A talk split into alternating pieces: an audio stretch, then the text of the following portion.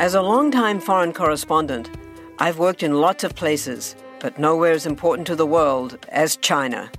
I'm Jane Perlez, former Beijing bureau chief for the New York Times. Join me on my new podcast, Face Off US versus China, where I'll take you behind the scenes in the tumultuous US China relationship. Find Face Off wherever you get your podcasts. Hello, everybody, and welcome to Grey History. I'm your host, Will Clark, and this is episode 42 The Corsican Republic, Part 1. Now, as previously mentioned, this episode on the Corsican Republic is available exclusively for Patreon supporters of the show. Full length bonus episodes are one of the many perks for those people who are helping to sponsor Grey History, and the community voted for this topic amongst half a dozen or so ideas that were suggested by the show's supporters. I have loved researching Corsican history over the last few weeks, and so I figured I would share this sneak peek of the episode. I mean, Corsican history is just fascinating. This island, which is the most mountainous in the Mediterranean Sea, has been invaded by the Phoenicians, the Etruscans, the Spaniards, the Carthaginians, the Greeks, the Romans, the Byzantines, the Vandals, the Ostrogoths, the Saracens, the Moors, the Lombards, the Franks, the Pisans, the Genoese, the Milanese, the Aragonese, the French, and, of course, the British. Because you really didn't think I was going to list all those names without mentioning the British, did you? Of course not.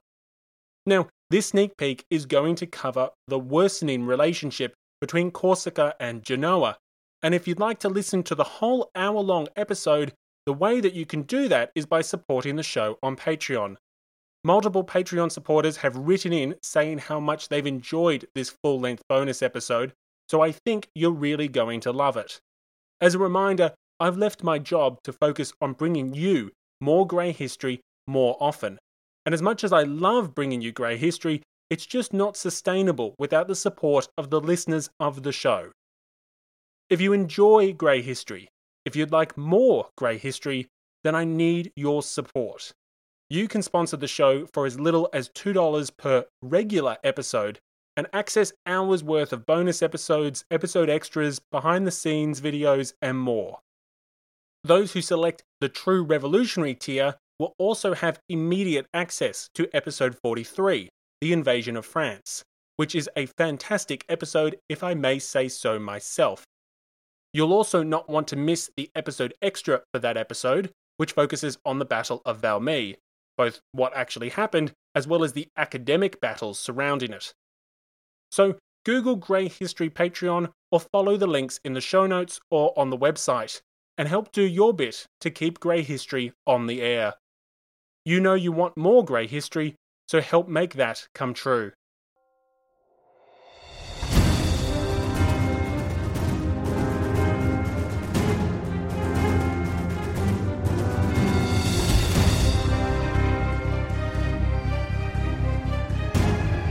Welcome to Grey History. Episode 42 The Corsican Republic. Part 1.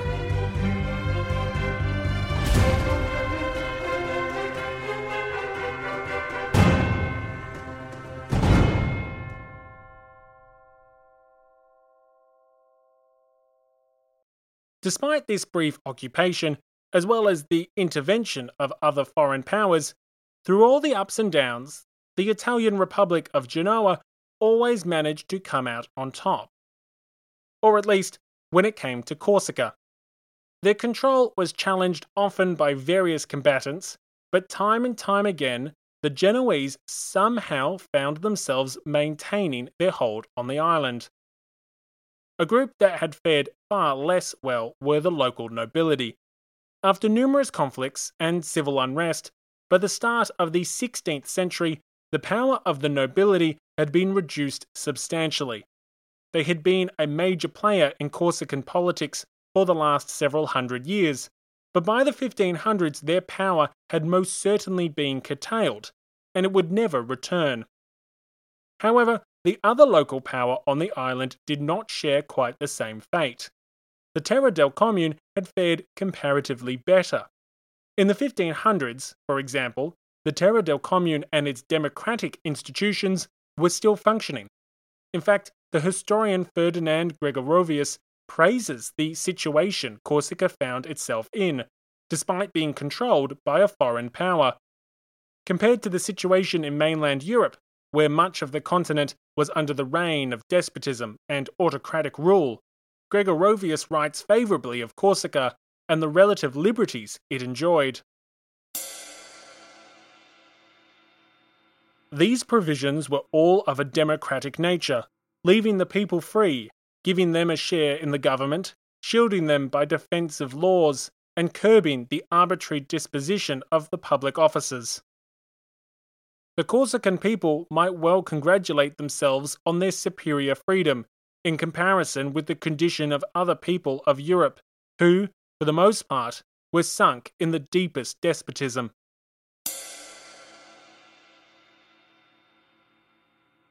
Yet, the liberties praised by historian Gregorovius would not last forever. By the time of the 18th century, the situation had changed dramatically. Genoa had certainly passed her peak as a maritime republic. The Italian city state was increasingly corrupt, with the richest families of the once mighty republic allowing the state to corrode and decay as they tended to their own enrichment. In such a scenario, the Genoese sought to extract whatever value they could from Corsica, an island they viewed as little more than a colony. By the 1720s, the situation on Corsica was prime for a major rebellion, and the reasons for this seemingly inevitable revolt were multiple. Firstly, from the second half of the 16th century through to the start of the 18th century, the Genoese presence in Corsica had become more regular and consistent. Foreign invasions and local rebellions were far less frequent than they had been during the 12th to 16th centuries. As a result, historian L. H. Caird claims that Genoa had the opportunity to oppress Corsica methodically. That's his word, methodically. Amongst his many accusations, Caird claims that Genoa treated the island as a subject nation, deliberately preventing the island from developing its economy and improving infrastructure and public works. At the head of this misgovernment was the Genoese governor, who used the position to extract wealth from the island and soon reserved much of the government's posts for other Genoese to do much the same. Finding themselves increasingly locked out of the governing of their own homeland, the Corsicans were also frustrated to see that the commune's legislative assembly was being ignored, excluded, and outright disregarded by the Genoese. Taxes introduced in the 1720s, combined with new administrative measures imposed on the island by Genoa, simply added more fuel to the fire. Outrageously, the two governors, as there were now two of them thanks to those administrative changes, were invested with what amounted to absolute authority. Most notably, they could condemn people to death without proper legal proceedings, and thus essentially do as they pleased while they enriched themselves from the island's wealth. Unsurprisingly, arbitrary rulings and the complete miscarriage of justice was the result. With the right connections and bribes, the guilty would go unpunished, and the innocent could be found guilty for doing little more than standing on the wrong toes. Furthermore, as the officials were compensated with a portion of the revenue raised from fines, confiscations, and seizures, the Genoese administrators were incentivized to find new means of extracting wealth from the locals in the most arbitrary and despotic of manners.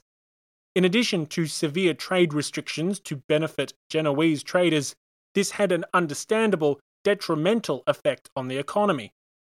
Perhaps not the most unbiased of descriptions, but I thoroughly enjoyed one historian equating the actions of the Genoese to that of vampires.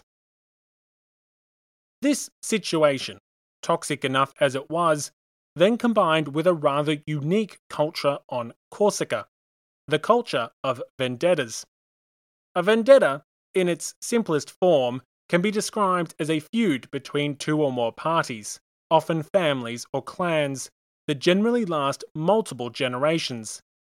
Generally, a death would occur at some point in time during this feud, perhaps arising from some sort of argument, and in the absence of fair justice, honour demanded a life be taken in return.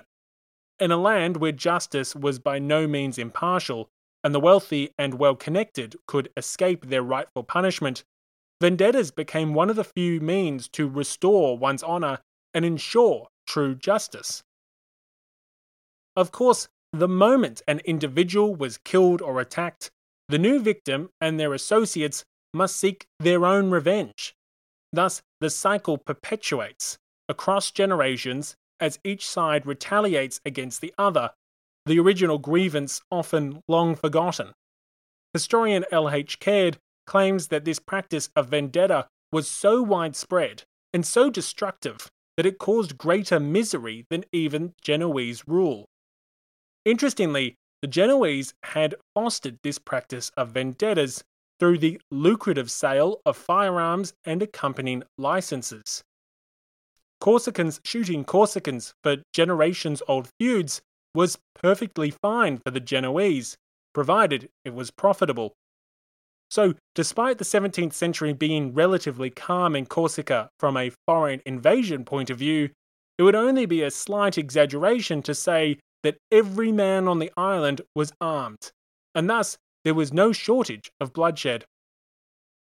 As infighting amongst the Corsicans was both profitable and advantageous for the Genoese, who could be the enemy of all of these armed locals if they united against them, the foreign power was in no rush to stop all this feuding. As I said earlier, by this time Genoa was treating Corsica as an island in which wealth was to be extracted. The Genoese did not see Corsica as their own community to be fostered, nor as an equal in which both partners could prosper together. So, by the end of the 1720s, what we have here is a tinderbox waiting for a flame. Public opinion was incredibly hostile to what was seen as Genoese tyranny. Corsica was ripe for rebellion. For a people whose history consisted of hundreds of years of revolts, guerrilla warfare, and conflict, this was hardly welcome news for Genoa, which had, for quite some time, found it difficult to maintain their control of the island. To make matters worse, the Corsicans longed for a return of their rights and liberties. A tradition and culture of independent, republican, and democratic government had long established itself in Corsica, and the abusive mismanagement by the Genoese made these past customs all the more desirable. Corsica was a ticking time bomb. But when the fuse was finally set alight, a series of events would be set in motion that no one could have anticipated. New enemies would arrive, new allies would emerge. But most importantly, the people of Corsica would create a republic that proved inspirational for the future great powers of the modern and democratic world. Thank you for listening to this sneak peek of episode 42, The Corsican Republic Part 1. The full episode, which is almost an hour long, covers more than 2,000 years of Corsican history and is available right now for those people helping to support me and the podcast. There's no big studio supporting Grey History, no huge advertising dollars, no large network with cash to burn. It's just me. Me, myself, and I. If you're enjoying Grey History, I desperately need your support to keep going. So please, it will only take a couple of minutes to join the community and help keep Grey History on the air. As always, thank you for listening, stay safe, and have a great day. The French Revolution set Europe ablaze. It was an age of enlightenment and progress, but also of tyranny and oppression. It was an age of glory and an age of tragedy. One man stood above it all. This was the Age of Napoleon. I'm Everett Rummage, host of the Age of Napoleon podcast. Join me as I examine the life and times of one of the most fascinating and enigmatic characters in modern history. Look for The Age of Napoleon wherever you find your podcasts. Hello, everyone. My name is Wesley Livesay from the History of the Second World War podcast. Join me on a journey through the most destructive conflict in human history, a journey that will take us not just through the famous campaigns and cataclysmic battles, but also to the lesser well known corners of the war that touched millions all over the world, as we try and answer not just the questions of what and where, but how and why. You can find History of the Second World War on all major podcast platforms or at historyofthesecondworldwar.com dot com.